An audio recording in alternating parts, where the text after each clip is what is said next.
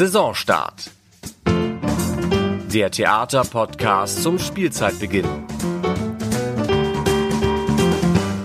Herzlich willkommen zu einer neuen Folge unseres Hamburger Abendblatt Theater Podcasts. Heute haben wir eine besondere Ausgabe, denn es soll tatsächlich fast gar nicht um den Saisonstart des Theaters in dieser Spielzeit gehen, sondern um den Start und die Geschichte eines Hauses grundsätzlich. Am 13. Oktober 2021, in der kommenden Woche, wird das Ernst-Deutsch-Theater 70 Jahre alt. Es wird ein bisschen gefeiert und wir wollen erinnern, zumal in diesem Jahr ja noch ein zweiter runder Geburtstag anstand. Friedrich Schütter, der das Theater gegründet hat und nachdem ja auch der Vorplatz des Theaters heute benannt ist, hätte auch in diesem Jahr seinen 100. Geburtstag gefeiert. Gleich zwei Jubiläen in einem Jahr also. Und ich freue mich sehr, dass ich einen Gast hier habe, mit der ich darüber sprechen kann und die uns bestimmt ganz viel dazu erzählen kann. Isabella Wertes-Schütter, die langjährige Intendantin des Ernst-Deutsch-Theaters. Herzlich willkommen, Isabella. Ich freue mich. Weißt du noch, wann du das erste Mal im Ernst-Deutsch-Theater gewesen bist? War das zum Vorsprechen oder als Zuschauerin? Ich war tatsächlich vor dem Vorsprechen als Zuschauerin schon da. Ich habe, ähm, glaube ich, unterschiedliche Produktionen vor meinem ersten Vorsprechen da gesehen. Ich erinnere mich an Dr. Metior Pretorius ähm, und an Benefiz bei Mattler. Also die beiden Produktionen waren bestimmt, bevor ich das erste Mal vorgesprochen habe. Aber vorgesprochen hast du dann und äh, war das dann bei Peter Ustinov? War das die erste Produktion, bei der du vorsprechen musstest? Oder bist du genau. vorher auch einmal abgelehnt worden? Nein, ich habe ähm, damals nach meiner Schauspielausbildung am Thalia Theater vorgesprochen und habe da in Pariser Leben mitgewirkt und dann eben auch am Ernst Deutsch Theater bei Friedrich Schütter für Der leere Stuhl von Peter Ustinov. Das ist ein Stück, was die Geschichte der französischen Revolution aus der Sicht von drei Putzfrauen erzählt. Und, und eine davon warst du. Eine davon war ich, genau. Okay. Ähm welche Erinnerungen hast du an dieses Vorsprechen und an die Proben? Also beim Vorsprechen, ich weiß, glaube ich, noch ziemlich genau, welche Rollen ich vorgesprochen habe. Ich ja, habe die Braut aus der Bluthochzeit vorgesprochen, die Irma aus der Irren von Chaillot und, oh je, was war denn die dritte Rolle? Ähm, ja, die ist irgendwie mir abhanden gekommen. ah, die Mascha aus den drei Schwestern. Mhm. Tatsächlich, ja, die habe ich dann später auch mal gespielt. Mhm. Das waren meine äh, Vorsprechrollen und ähm, ich erinnere mich, dass der Zuschauerraum sehr dunkel war. Also man war wirklich, man fühlte sich sehr alleine auf der Bühne und ähm, dann kam die sehr sonore Stimme von Friedrich Schütter aus dem Zuschauerraum. Das erinnere ich gut. Mhm. Und ähm, dann hat er auch äh, ja die Inszenierung dieses Stücks äh, mhm. gemacht. Er war also dann auch mein Regisseur und ähm, das war schon eine sehr spannende Probenarbeit mit einem tollen Ensemble auch Uschi Sieg äh, war und Silvia Wempner waren meine Kolleginnen, meine mhm. Putzfrauenkolleginnen sozusagen. Und dann war Günter Jaschke dabei, Peter Heinrich war dabei als Robespierre. Also es war ein tolles Ensemble und ein wunderbares Miteinander. Und ähm, für mich ähm, ein guter Start in die Theaterarbeit. Und ähm, war das deine allererste Rolle tatsächlich? Nach Pariser Leben am Thalia Theater ja. war das dann so, das meine genau. erste Rolle, mhm. aber Pariser Leben war mehr ähm, äh, Singen und Tanzen als jetzt tatsächlich Schauspiel. Es war eigentlich meine erste richtige, äh, richtige Schauspielrolle, ah. obwohl ich vorher beim Festival der Frauen schon in äh, Projekten mitgewirkt habe. Mhm. Aber an einem festen Haus war es die erste Rolle. Mhm. Ja. Und bist du seitdem dann dort geblieben oder äh, hattest du noch so einen äh, Schlenker nach diesem ersten Stück, was du dort gemacht hast, ähm, wo du auch woanders gespielt hast und äh, oder bist du tatsächlich dem Haus von Beginn an so treu gewesen? Ähm, also ich habe ja immer wieder auch auf Kampnagel noch Projekte mhm. gemacht, auch im Zusammenhang mit dem Festival der Frauen und ähm, bin sonst dann dem Ernst-Deutsch-Theater treu geblieben, was ähm, sicherlich auch damit zu tun hatte, dass ähm, ähm, Friedrich Schütter und ich dann ähm, ein Paar wurden, geheiratet haben, ein Kind bekommen haben und ähm, dadurch war ich auch an die Stadt natürlich auch in gewisser Weise gebunden mhm. und ähm, ja und dann haben wir ja auch bis 1995 bis zu seinem Tod äh, unser Leben gemeinsam gestaltet. Mhm.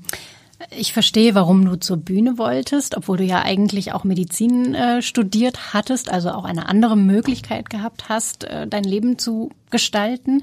Ähm, aber mit der, äh, mit der Annahme der Theaterleitung, die du dann irgendwann nehmen musstest, genommen hast, äh, ein Versprechen, was du eingelöst hast deinem Mann gegenüber, hast du ja ein Stück weit das wieder aufgeben müssen. Also weil du dich in die, in die Leitung natürlich ähm, gar nicht begeben konntest und gleichzeitig ganz viel spielen. Das ging nicht parallel. Das war mir tatsächlich am Anfang gar nicht so klar, hm. weil Friedrich Schütter ja auch immer auf der Bühne gestanden hat. Und das habe ich für mich auch so angenommen, dass ich weiter spiele und ähm, die Intendanz wahrnehme. Mhm. Ich habe dann gemerkt, dass ähm, mich das jedenfalls in den ersten Jahren völlig zerrissen hat. Also das ähm, ich habe das zunächst noch, also die beides zu machen, die Produktionen, mhm. die wir geplant hatten, habe ich dann auch gespielt. Mhm. Ähm, aber ich hatte das Gefühl, dass wahrscheinlich auch noch mit ähm, unserem Sohn, der damals ja auch noch sehr klein fünf war. Fünf Jahre war, als Friedrich Schütter gestorben ist. Mhm. Genau, dass, ähm, dass das einfach nicht zu verbinden ist. Und mhm. habe dann erstmal ähm, mir gesagt, ich muss jetzt die Verantwortung für dieses Haus ganz ausfüllen und mich erstmal vom Spielen verabschieden und mich ganz auf die Theaterleitung konzentrieren. Mhm. Ich habe mir das dann später zurückerobert und das war für mich auch ein ganz, ganz wichtiger Schritt.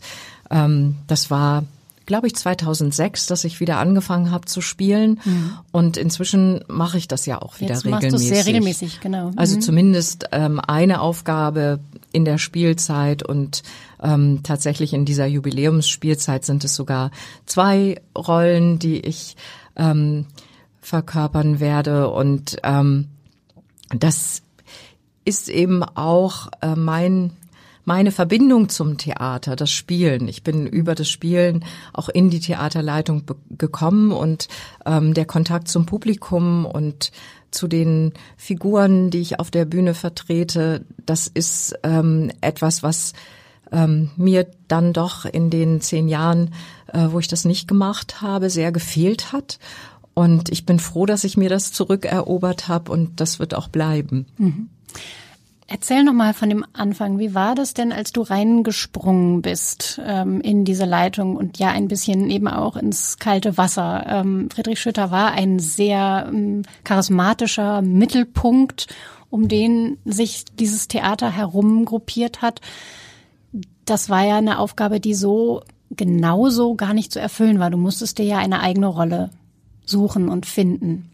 Wie war das am Anfang? Haben alle dich unterstützt? War es auch schwierig? Ähm also manches habe ich, glaube ich, dadurch, dass ich da so ähm, direkt nach dem Tod von Friedrich Schütter reingesprungen bin, ähm, ja, so wie in einem Trancezustand erlebt. Ich mhm. habe ähm, ihm dieses Versprechen gegeben und ich war ähm, so entschlossen, das auch zu erfüllen, ähm, dass ich glaube, ich die negativen Dinge, die mir entgegengekommen sind, einfach ähm, ignoriert habe oder beiseite geschoben habe und ähm, versucht habe, nur die positive Energie nach vorne zu richten.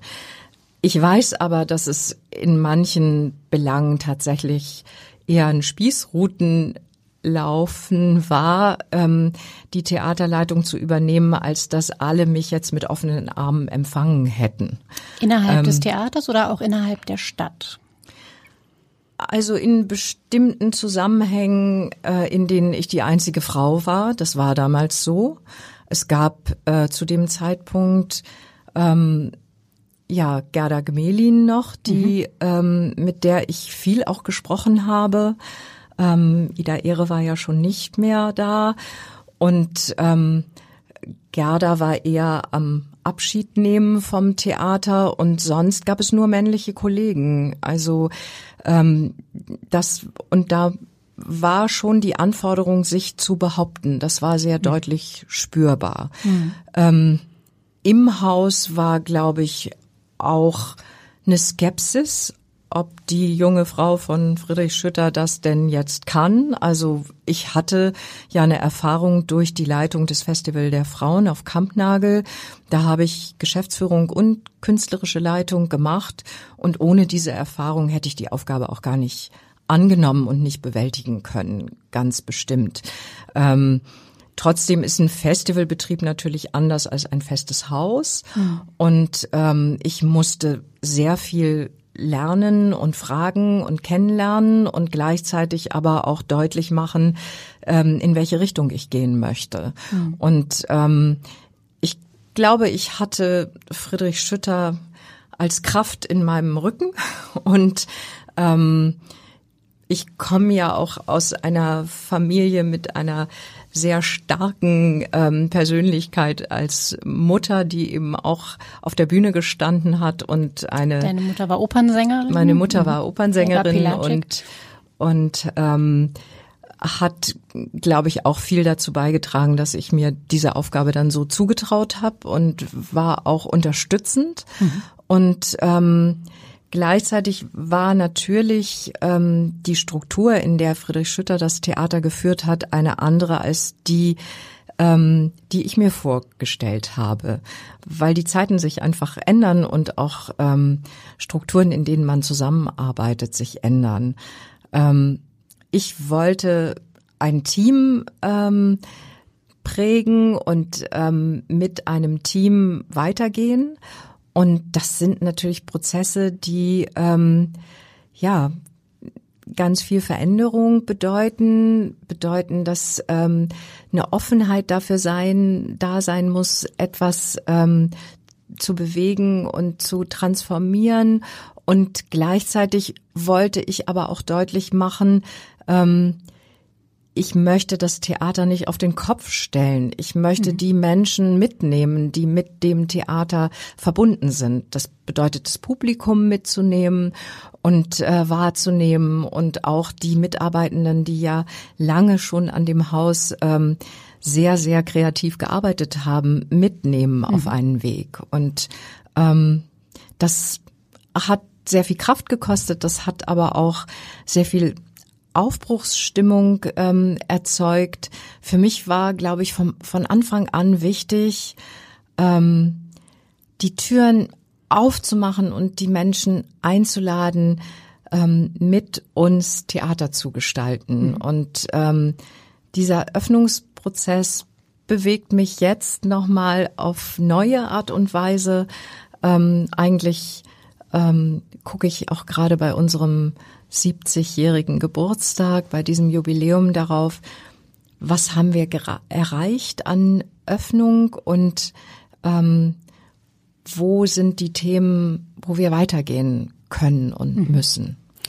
Ähm, Nochmal zu dem, mm, zu damals zurück. Äh, Friedrich Schütter war ja nicht der einzige Theatergründer. Es gab auch Wolfgang Borchert, äh, nicht der Autor, aber der äh, Theatermensch mit dem gleichen Namen, ähm, der mit ihm zusammen dieses Haus gegründet hat. Nicht an der Stelle, aber als jung und auch nicht unter dem Namen übrigens. Junges Theater hieß es ja vorher. Und der war ja noch da. Also einer der beiden Gründer war ja auch sehr lange diesem Theater noch sehr, sehr eng verbunden. War das gut, dass noch jemand da war, der die Anfänge mitgemacht hatte? War das wichtig? Auf jeden Fall.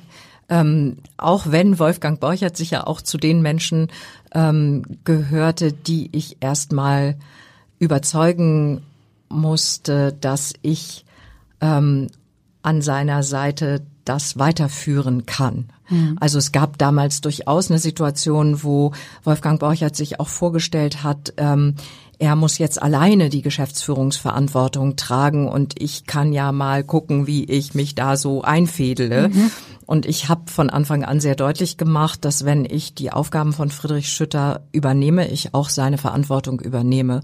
Und ähm, als gleichwertige Partnerin eintrete in, ähm, in das Haus. Und ähm, das äh, hat sowohl den damaligen Aufsichtsrat als auch Wolfgang Borchert überrascht. Mhm. Und ähm, die haben schon so auch aus so einem ähm, männlichen Blickwinkel, wir sind erfahrene ältere Männer und nun gucken wir mal, ob sie das auch hinbekommt, äh, auf mich geguckt und ähm, wie lange hat es gedauert, Kampf, bis Sie das ähm, eingesehen haben, dass das offensichtlich eine Frau ist, die es kann?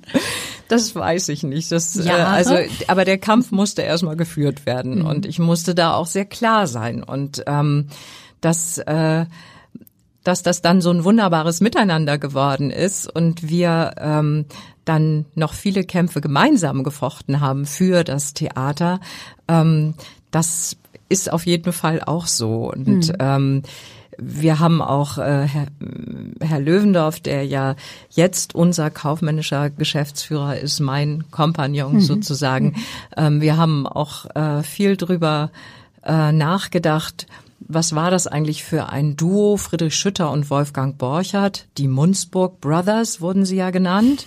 ähm, und was sind wir jetzt eigentlich für ein Duo, Jens-Peter Löwendorf und ich, ähm, in denselben Rollen sozusagen? Und ähm, haben festgestellt, dass zwischen Friedrich Schütter und Wolfgang Borchert war es vielleicht mehr eine Streitehe und bei uns geht es harmonischer zu. so. Aber so einen knackigen Aber Namen habt ihr euch jetzt nicht verpasst. Ich glaube, den haben sie sich auch nicht selber verpasst. Mal gucken, was die vielleicht Kollegen uns irgendwann für einen Namen verpassen. Ja. ja. Ähm, ja, du hast schon gesagt, dein Sohn war fünf, als du das Theater unternehmen musstest. Es gibt ja dieses Sprichwort, es braucht ein ganzes Dorf, um ein Kind zu erziehen. Ein Theater tut es ja vielleicht auch. Ja, das Theater war auf jeden Fall ein gutes Dorf für Daniel und ähm, auch der Freundeskreis, die Menschen, mit denen wir zusammen äh, gewohnt haben, die Nachbarschaft. Ähm, ich glaube, Daniel hatte ein gutes Dorf und ähm, ich glaube, er hatte, hatte das auch sehr nötig, weil es schon ähm, ja ein schwerer Schlag ist, seinen Vater so jung zu jung. verlieren. Und ich musste eben auch lernen, dass so sehr man ähm, versucht, ähm, das eigene Kind vor dieser schmerzlichen Erfahrung zu behüten und etwas zu kompensieren, das geht eben nicht. Das ist eine Wunde, die man dann mit sich trägt und das ist sein äh, Gepäck, ähm, mit dem er ähm, das Leben bestreitet und ähm, das Theater spielt dabei eine wirklich sehr große Rolle und ähm, er hat ja die das Glück oder ich weiß nicht, ob es ein Glück ist, aber es gibt natürlich viele Zeugnisse von Friedrich Schütter, was mhm. ja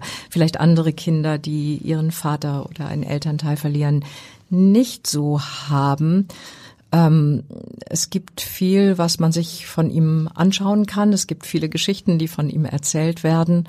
Und ähm, er ist im Theater ja auch heute noch ähm, ja, ist sein Geist noch präsent? Ja, das wäre jetzt eine Frage gewesen. Siehst du ihn noch manchmal, wenn du in dem Theater bist, oder wird sowas aufgefressen vom Tagesgeschäft, weil du ja was zu tun hast, wenn du da hingehst? Du kannst ja nicht durch die Räume gehen und nachdenklich der Vergangenheit hinterher sinnieren, aber vielleicht gibt's trotzdem so Momente, wo du. Also Friedrich Schütter ist für mich ähm,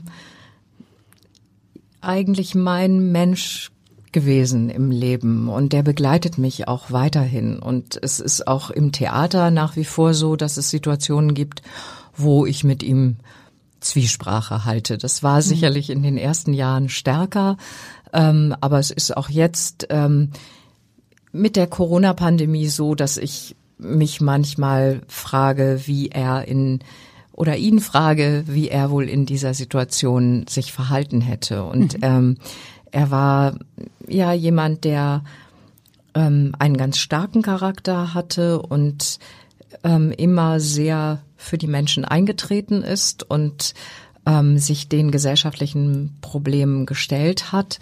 Und ähm, da bin ich durchaus mit ihm weiter im Dialog. Mhm. Ähm, ich finde es auffallend, ähm, vielleicht hm, vielleicht ist es nicht so, vielleicht ist es aber auch doch so, dass Loyalität ein Wert scheint, der bei dir im Theater einen besonderen Wert hat.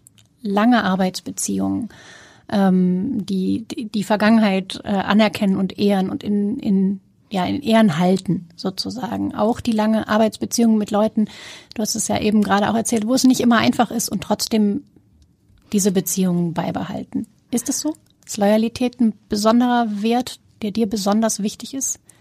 Beziehungen sind mir besonders wichtig, Menschen sind mir besonders wichtig und ähm, wir sind ja tatsächlich bei uns im Theater bei aller Veränderung immer in einer Kontinuität geblieben.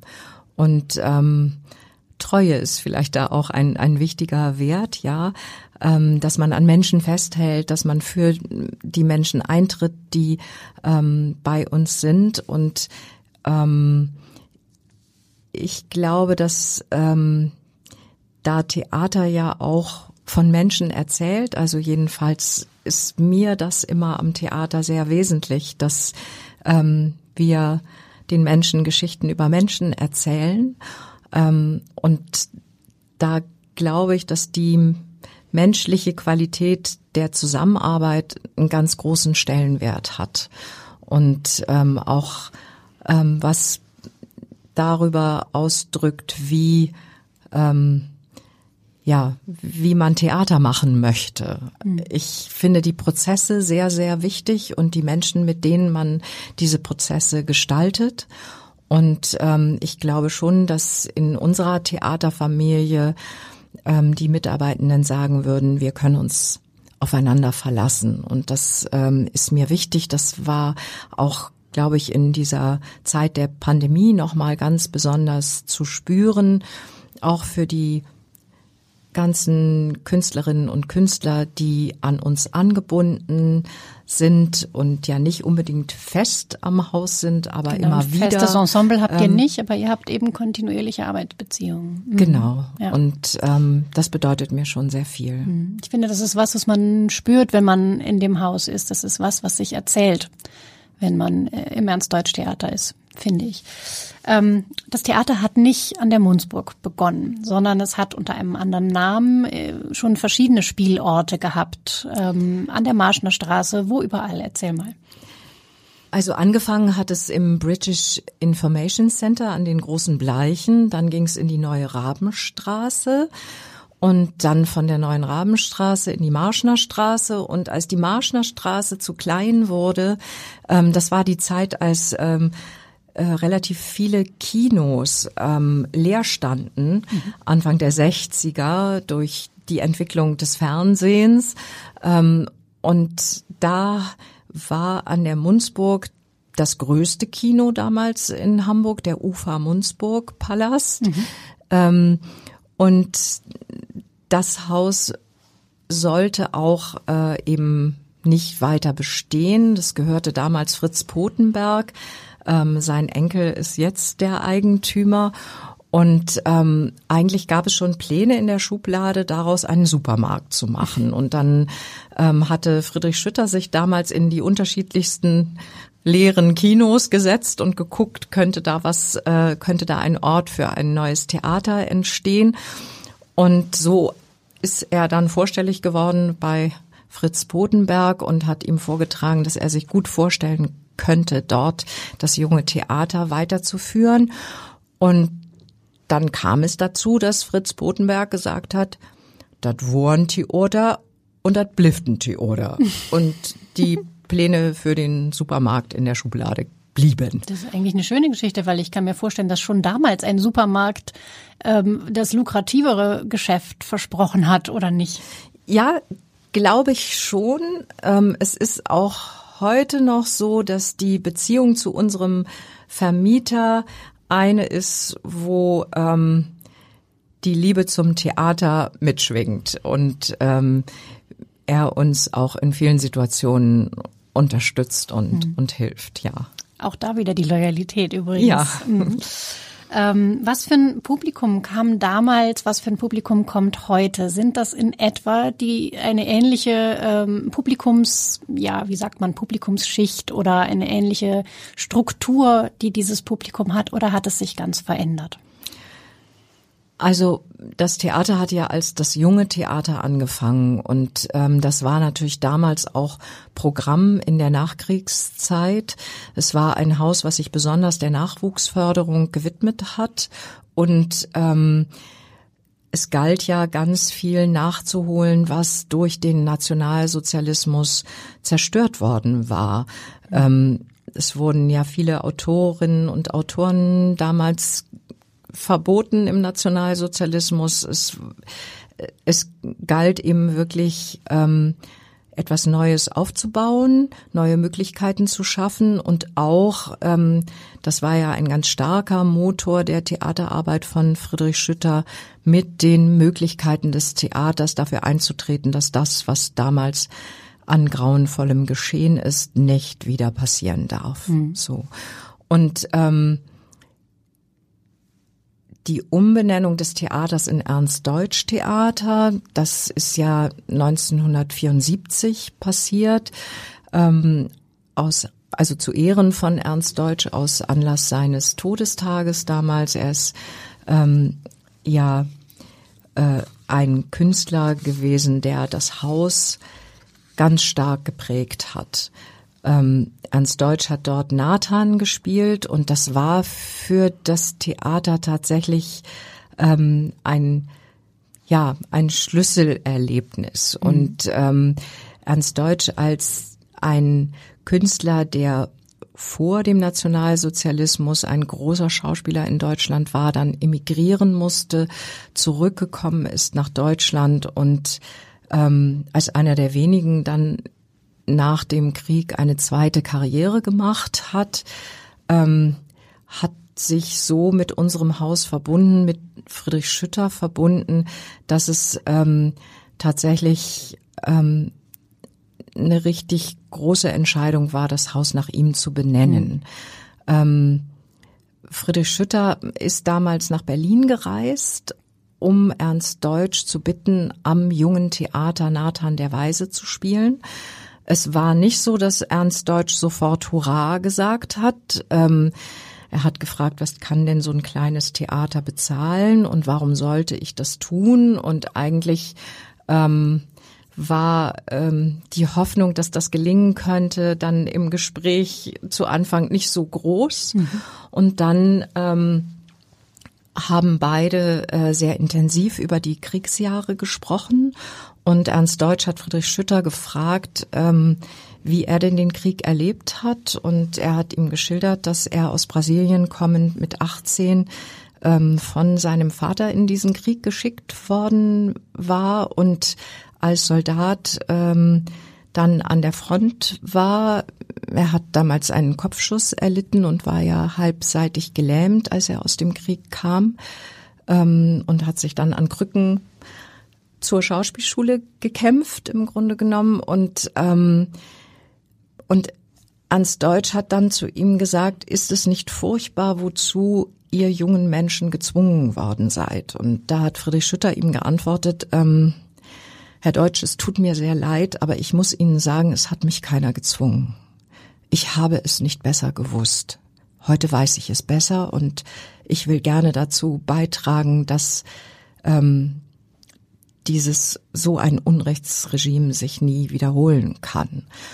Und daraufhin hat Ernst Deutsch gesagt, gut, Schütter, dann komme ich nach Hamburg und spiele den Nathan.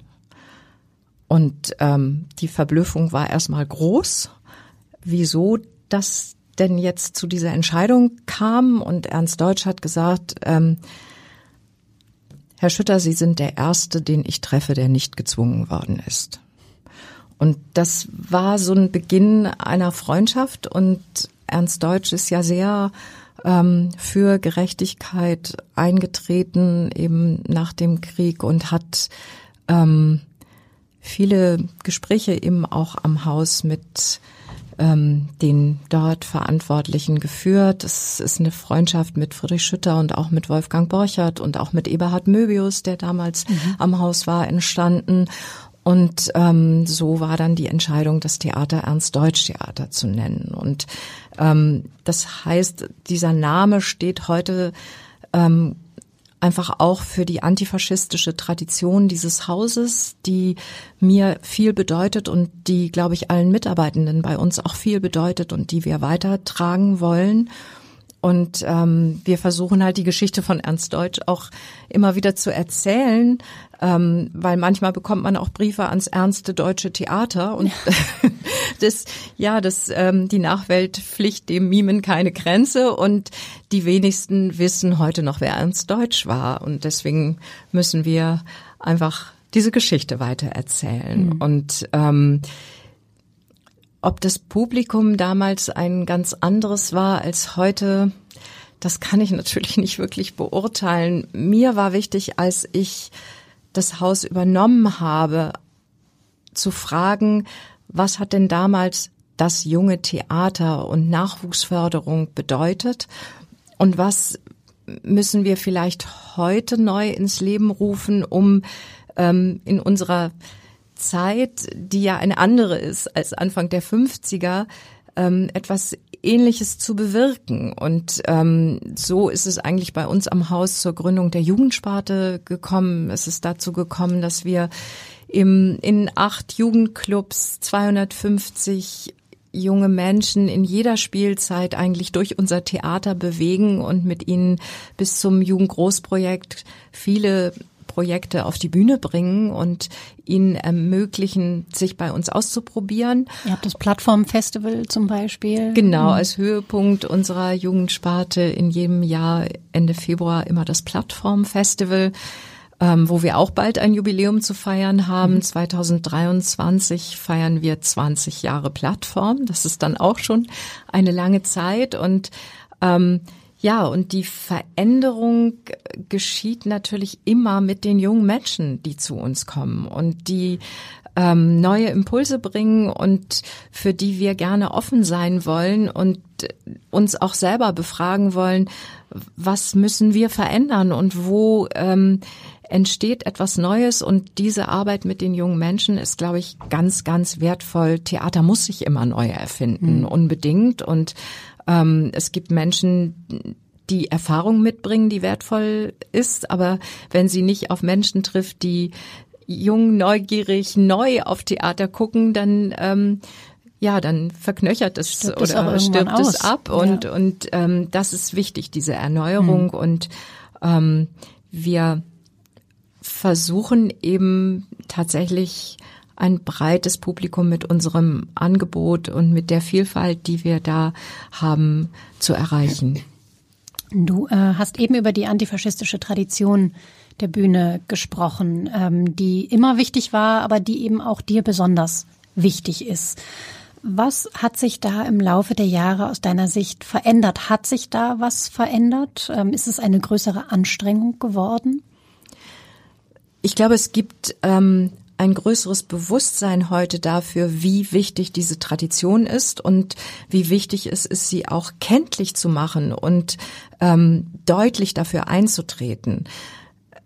Ich glaube, wir leben in einer Zeit, wo ähm, politische Fragen gerade junge Menschen auch wieder mehr beschäftigen, ganz anders beschäftigen. Das war in den 90er Jahren beispielsweise nicht so stark und auch ähm, glaube ich, im, im ersten Jahrzehnt unseres Jahrhunderts auch noch nicht so stark. Ähm, das hat in den letzten zehn Jahren, glaube ich, sehr viel Fahrt aufgenommen. Mhm. Und sicher hat es auch damit zu tun, dass wir erleben, dass es ein Wiedererstarken des Rechtspopulismus gibt, dem wir entgegentreten wollen. Es hat ähm, mit dem Klimawandel zu tun und ähm, es gibt eine große Bewegung der jungen Generation ähm, zu sagen, wir wollen unsere Bedingungen auf dieser Erde ähm, verteidigen und schützen. Und ähm, insofern ist, glaube ich, es heute ähm, wieder anders möglich, auch mit diesen Themen durchzudringen und ähm, wahrgenommen zu werden. Also du hast das Gefühl, du wirst eher wahrgenommen als sagen wir vielleicht vor fünf Jahren, vor zehn Jahren äh, mit diesen Themen. Also es ist nicht schwieriger geworden, wie ich anfangs vielleicht vermutet habe, sondern leichter. Es ist ähm, selbst vielleicht leichter das falsche Wort, selbstverständlicher deutlicher geworden. Mhm. Nein, es ist, glaube ich, notwendiger geworden. Mhm. Ähm, also wir haben diese Themen immer bewegt, aber wir haben ähm, über eine bestimmte Strecke, ich würde jetzt mal sagen, meine ersten 15 Jahre der Theaterleitung von 95 bis äh, 2010, ähm, sind wir mit unseren äh, Themen da nicht so wahrgenommen worden. Mhm. Und manchmal auch ein bisschen belächelt worden. Ah, die machen immer noch Stücke, wo sie den Nationalsozialismus aufarbeiten wollen. Oder ähm, mhm. ja, und ähm, wir haben dann vielleicht auch nicht offensiv genug diese Themen nach außen getragen. Also ich habe auch bemerkt, dass junge Menschen, die dann bei uns angefangen haben zu arbeiten, diese Tradition gar nicht kannten. Dass wir, also wir haben dann verstanden, dass wir diese Themen auch deutlich setzen müssen und uns dazu bekennen müssen und ähm, das nach außen tragen müssen. Und das ähm, findet heute eine Resonanz. Und ich würde mal sagen, ähm, so Ende der 90er, Anfang dieses Jahr, Jahrhunderts, hat das nicht so viel Resonanz gehabt. Es ist nicht leichter für die Themen einzutreten, das meine ich nicht. Mhm. Aber, aber man dringt durch und man findet Gehör. Und ähm, das äh, ja, und, und die jungen Menschen, die zu uns kommen, die, ähm, da merken wir, die wollen auch sich so auseinandersetzen und ähm, mit uns im Diskurs äh, über diese Themen sprechen. Hm. Ich erinnere mich, ähm, deswegen habe ich das gefragt, an ein Interview mit Iris Berben, was ich mit ihr geführt habe. Äh, der Anlass war, dass sie bei euch gelesen hat. Ähm, das war eine Matinee, glaube ich, und sie hat Texte von Selma Meerbaum-Eisinger gelesen. Und wir hatten dieses Interview damals und sie hat mir gesagt, die Theater sind weniger schnell voll wenn es um diese Themen geht. Da gibt es so eine Ermüdung. Ähm, es gibt weniger Häuser, die solche Programme überhaupt noch machen wollen. Äh, das, was du eben auch beschrieben hast, ne, das ist, dass du belächelt worden bist oder dass das Haus, ach, die machen das immer noch. Ähm, ist das was dann, was du jetzt nicht mehr spürst? Ist es nicht mehr schwieriger, Karten für solche Abende zu verkaufen, ähm, was sie, was sie da so beschrieben hat? Doch, bestimmt. Das ist sicherlich ähm, weiterhin eine große Herausforderung, aber ähm, es wird auch wieder mehr nachgefragt. Mhm. Und ähm, ich bin ja. Ähm, das macht ja eigentlich Mut. Das ist ja, ja wirklich eine schöne das, Nachricht. Das finde ich so auch. Ist. Und, mhm. und ich bin von meiner Struktur immer sehr Überzeugungstäterin. Also wenn ich überzeugt bin, dass etwas notwendig ist, dann ähm, ja, dann mobilisiere ich auch alle Kräfte dafür. Und ähm, ich habe das Gefühl, dass es unserem Haus gut tut, dass wir ähm, diese Themen jetzt wieder so offensiv nach außen tragen mhm. und unsere Haltung so deutlich zeigen. Und ähm, das, äh, das ist, glaube ich, wichtig, sehr wichtig in unserer Zeit, dass man sich kenntlich macht für die Menschen und mhm. dass sie einen wahrnehmen können mit den Überzeugungen, die man hat. Und dass es auch einen Ort gibt vielleicht, äh, wo man sieht, dass andere Menschen sich auch dafür interessieren. Das ist nämlich auch was, was Iris Berben damals gesagt hat. Auf die Frage, ob sie nicht Angst hat, immer zu den bereits Bekehrten zu predigten. Jemand, der eine Theaterkarte zu einem Selma Meerbaum Eisinger Abend oder Matinee am Ernst-Deutsch-Theater kauft, der hat ja vielleicht schon eine bestimmte Haltung. Den muss man nicht überzeugen. Ähm, woraufhin sie gesagt hat, was ich sehr klug fand, äh, man muss die Menschen immer wieder darin bestärken und man muss ihnen die Möglichkeit geben, andere Menschen zu treffen, die das Gleiche sehen wollen. Auf jeden Fall und man muss äh, große Anstrengungen machen, die jüngeren Generationen, die damit noch gar nicht in Berührung gekommen sind, zu erreichen. Mhm. Und ähm, das ist eine große Aufgabe, die wir haben, gerade wo es ähm, kaum noch Zeitzeuginnen und Zeitzeugen gibt dass wir Wege finden, die jungen Menschen dafür zu interessieren. Und ähm, ich denke mal, der Bertini-Preis, den wir jedes Jahr bei uns im Haus verleihen und ähm, für den ich mich auch sehr engagiere, ist zum Beispiel ein Weg, da viele Schülerinnen und Schüler äh, zu sensibilisieren. Und ähm, das ist ja auch wirklich eine richtige Bewegung in der Schülerschaft, sich um diesen Preis zu bewerben. Hm. Ähm, wie ist es denn mit Gegenwind? Gibt es das oder auch Schlimmeres? Gibt es, habt ihr mit, ähm, mit Briefen, mit ja, mit, weiß ich nicht, verschiedene Arten von Gegenwind sind da ja vorstellbar. Habt ihr mit sowas auch zu tun? Ich glaube, in, in einem bestimmten Ausmaß hat man das ja immer, wenn man sich auch neuen Themen zuwendet. Ähm, und die Frage ist, ob man es schafft, mit den Menschen so ins Gespräch zu kommen, ähm, dass es gelingen kann, sie mitzunehmen. Als wir angefangen haben, ähm, Vorstellungen, die übersetzt äh, werden von Gebärdensprachdolmetscherinnen anzubieten, ähm, mussten wir den Menschen auch, die es, also die davon nicht das Gefühl hatten zu profitieren, ähm, auch erklären, warum wir das tun und warum das auch für sie eine Bereicherung ist. Und inzwischen, ähm, ja, äh, freut unser Publikum sich, dass es immer wieder dieses Angebot gibt. Und äh, so ist es ähm, auch, wenn es darum geht, ähm, mehr Diversität in den Ensembles und überhaupt im ganzen Theaterbetrieb ähm, zu erreichen. Ähm, natürlich hat man Diskussionen, wenn im Weihnachtsmärchen auf der Bühne eine schwarze Prinzessin steht. Und mit wem hat man diese Diskussionen, die du natürlich findest, wenn du sagst, das kommt natürlich, dann ist es ja was, womit du rechnest. Mit wem sind diese Diskussionen da? Mit einem Teil des Publikums? Ja, mit einem Teil des Publikums hat man, haben wir diskutiert oder wir haben vereinzelt Briefe bekommen ähm, und haben versucht, die so zu beantworten, dass ähm, die Menschen, die erstmal nicht verstanden haben, was wir da tun, ähm, eine Akzeptanz dafür finden und ihre eigenen, ihren eigenen Blickwinkel überdenken. Und natürlich haben wir aber auch wunderbare Briefe bekommen ähm, von Müttern, die gesagt haben, endlich hat mein Kind mal auf der Bühne eine Ein Identifikationsfigur gehabt. Und ähm, vielen Menschen ist ja gar nicht bewusst, welche Geschichten wir auf der Bühne erzählen und welche, wie viele Geschichten wir nicht erzählen, die aber auch Geschichten der Menschen sind, die mit uns gemeinsam leben.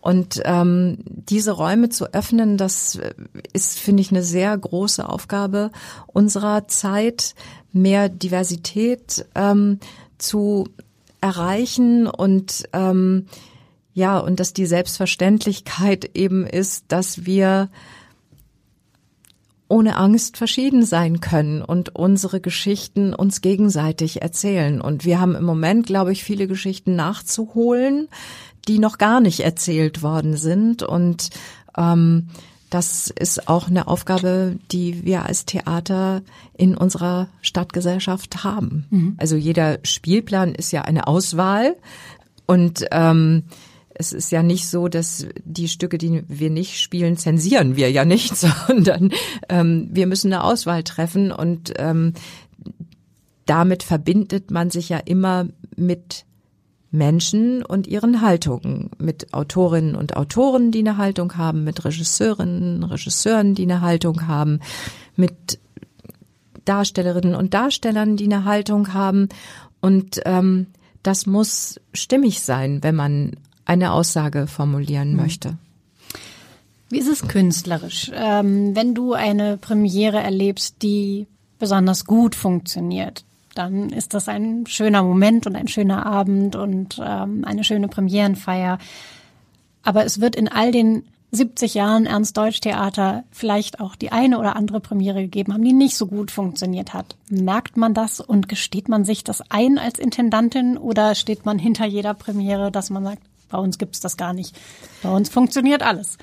Ähm, ganz bestimmt nicht. Die Frage ist, wie geht man damit um? Also es ist ja, der Premierenabend ist ja manchmal beglückend wirklich ein ganz besonderer Abend. Manchmal ist es auch ein Abend, wo man sagt, ja, das war eine schöne Premiere, aber eigentlich war die Hauptprobe noch toller. Also eigentlich ist man vielleicht gerade am Premierenabend hinter dem zurückgeblieben, was man schon mal erarbeitet hatte. Das kann passieren. Es kann passieren, dass es nochmal irgendwohin abhebt, wo man in den Proben noch gar nicht war. Und es kann passieren, dass die dritte Vorstellung erst die tollste ist oder die 15. So ist, das ist eben Theater. Und es kann passieren, dass man ähm, einfach bei einer ganzen Produktion realisiert, wir haben nicht das erreicht, was wir uns vorgenommen haben. Und dann ähm, ist das ja nicht plötzlich an dem Abend passiert, ähm, sondern man hat einen Probenprozess gehabt, man hat einen Konzeptionsprozess davor gehabt und das ist ja ein weiter Weg, bis es zu einem Premierenabend kommt. Und ähm, dann muss man natürlich gemeinsam analysieren, ähm, wo auf dem Weg ist was schiefgelaufen. Und ähm, trotzdem hat man dann ja von der Premiere an noch bei uns zumindest zurzeit 30 Vorstellungen zu spielen. Nahezu jeden Abend spielt Und, er. Ähm, da muss man ja schauen, ähm, ja, wie kann man trotzdem die Vorstellung stabilisieren, klären, ähm, was ist vielleicht nicht so geworden, wie wir es uns gewünscht haben. Manchmal ähm, ist es ja auch toll geworden und man erreicht trotzdem das Publikum nicht, was man sich vorgenommen hat. Also mhm. ähm, der Funke springt nicht über oder die Leute rennen einem eben leider nicht die Bude ein, obwohl es eine tolle Arbeit ist. Das passiert ja auch. Mhm. Also es gibt ja nichts, was es am Theater nicht gibt. Und ähm, wichtig ist, glaube ich, dass man zusammenbleibt, dass die, die auf der Bühne stehen, sich getragen fühlen ähm, vom Haus und dass ähm, der größtmögliche Support da ist, also die, mhm. die größtmögliche Unterstützung für die künstlerische Arbeit. Von wo guckst du denn, wenn du in der Premiere sitzt? Sitzt du im Zuschauerraum? Karin Bayer hat hier in diesem Podcast gesagt, dass sie sich, äh, bei, zumindest bei eigenen Premieren tut sie das immer in der Gründgens-Loge so ein bisschen versteckt, weil sie da nicht im Publikum sitzen mag und auch immer wieder rausgehen kann.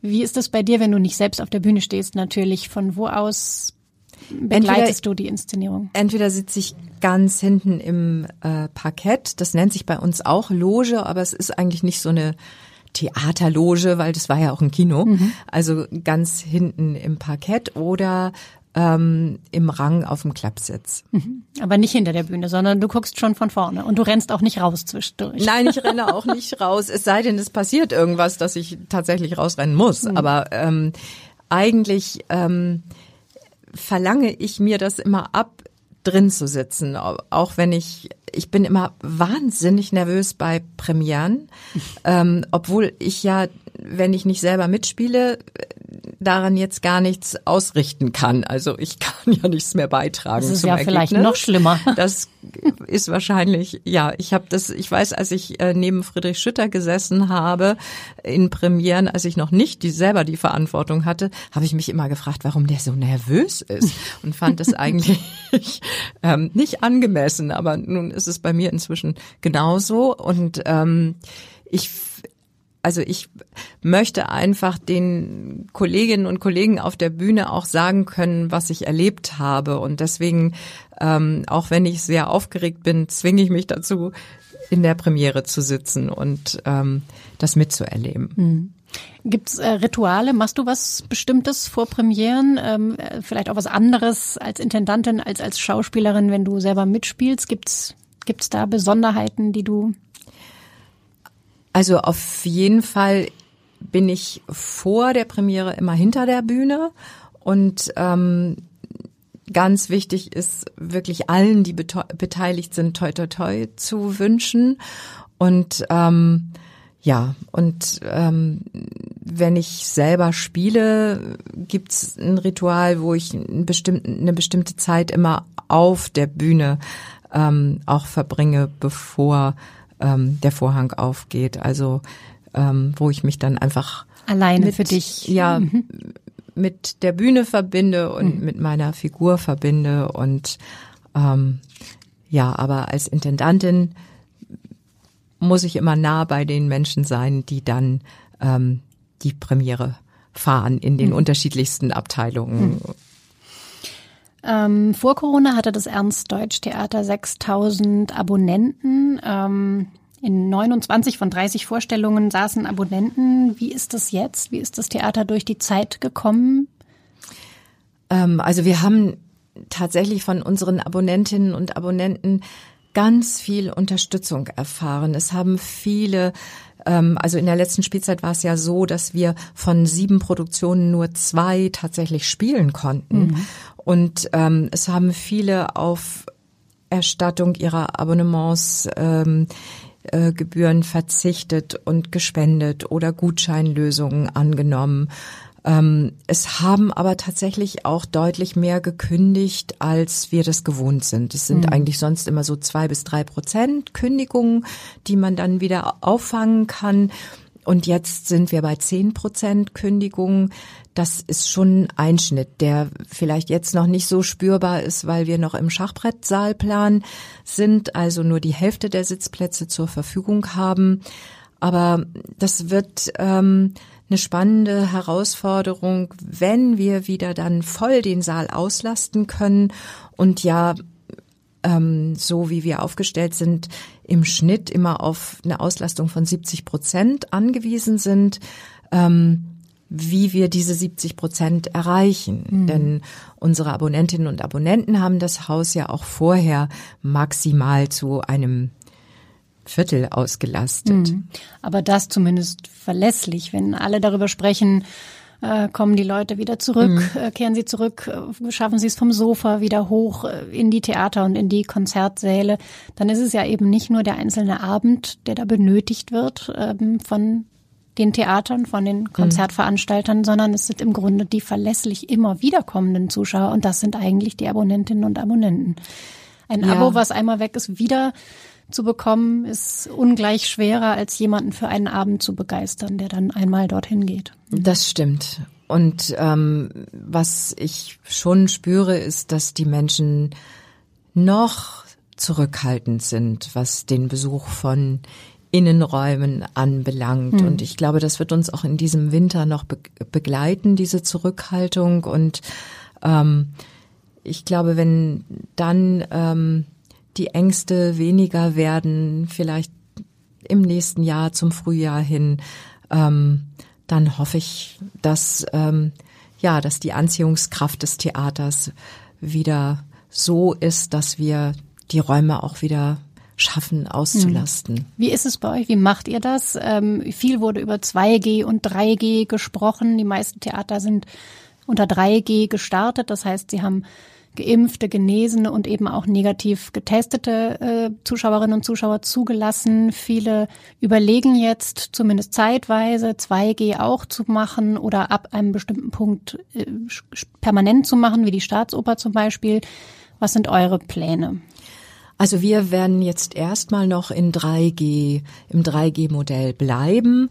Ähm, wir sind ja auch schon im Vorverkauf äh, gewesen für einige Produktionen und bis zum Ende des Jahres wird das ähm, bei uns so sein und dann hoffen wir, dass wir im kommenden Jahr ja entweder mit 2G oder wie auch immer dann die aktuelle Situation ist, ähm, den Theatersaal wieder voll belegen können. Hm. Also das heißt, man sitzt im Schachbrett bei euch im Moment. Jeder zweite genau. Platz ist besetzt. Genau, jeder, jeder zweite, zweite, Platz, Platz ist, ist besetzt und mhm. es ist auch weiterhin zurzeit ja bei 3G Maskenpflicht auch im Saal. Mhm.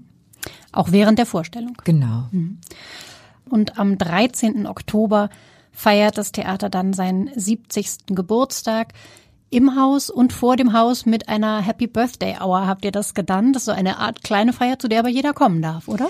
Ja, also wir haben ähm, ja keine Gala zum 70. planen können. Das haben wir zum 60. gemacht und Corona-bedingt konnten wir, wussten wir jetzt gar nicht, was, was wird denn gehen am 13. Oktober. Und ähm, jetzt haben wir relativ kurzfristig gesagt, wir möchten aber doch irgendwie gerne unsere Türen aufmachen und wir möchten sagen, kommt doch vorbei. Und deswegen haben wir uns gesagt, wir machen ein Programm auf dem Platz ähm, ab 17.30 Uhr mit Live-Musik und ähm, ja, schönen Gelegenheiten, sich zu begegnen. Das Wetter wird bestimmt wunderbar sein. Davon sind wir alle sehr überzeugt. Auf jeden Fall. Und, Am 13. Ähm, Oktober. Um ja, 17.30 Uhr. 17.30 Uhr geht's los. Und wir wollten eben auch gerne zum runden Geburtstag anbieten, eine Runde auf der Bühne zu drehen. Und im Haus machen wir zu, für diese Veranstaltung tatsächlich 2G, weil ein Tag der offenen Tür oder eine Happy Hour der offenen Tür kann man ja, tatsächlich mit Abstand genau. nicht machen. Mhm. Und deswegen, ähm, ja, sind alle herzlich eingeladen, ähm, unter 2G-Bedingungen ins Haus zu kommen und da wird es ein paar Überraschungen geben und ähm, ja, und man kann eine Runde auf unserer Bühne drehen. und eine Runde anstoßen auf das Haus. Ich kontrolliere noch nicht, das bringt Unglück und am Theater ist man ja wahnsinnig abergläubisch, aber ich wünsche dem Ernst Deutsch Theater, äh, insbesondere aber uns allen natürlich auch eine Spielzeit ohne Hiobsbotschaften, ohne Unterbrechungen ähm, jeglicher Art und danke dir sehr, dass du hier warst und für dieses wirklich sehr schöne, ausführliche Gespräch. Danke Ihnen fürs Zuhören und bis zum nächsten Mal. Toi, toi, toi. Vielen Dank. Dankeschön.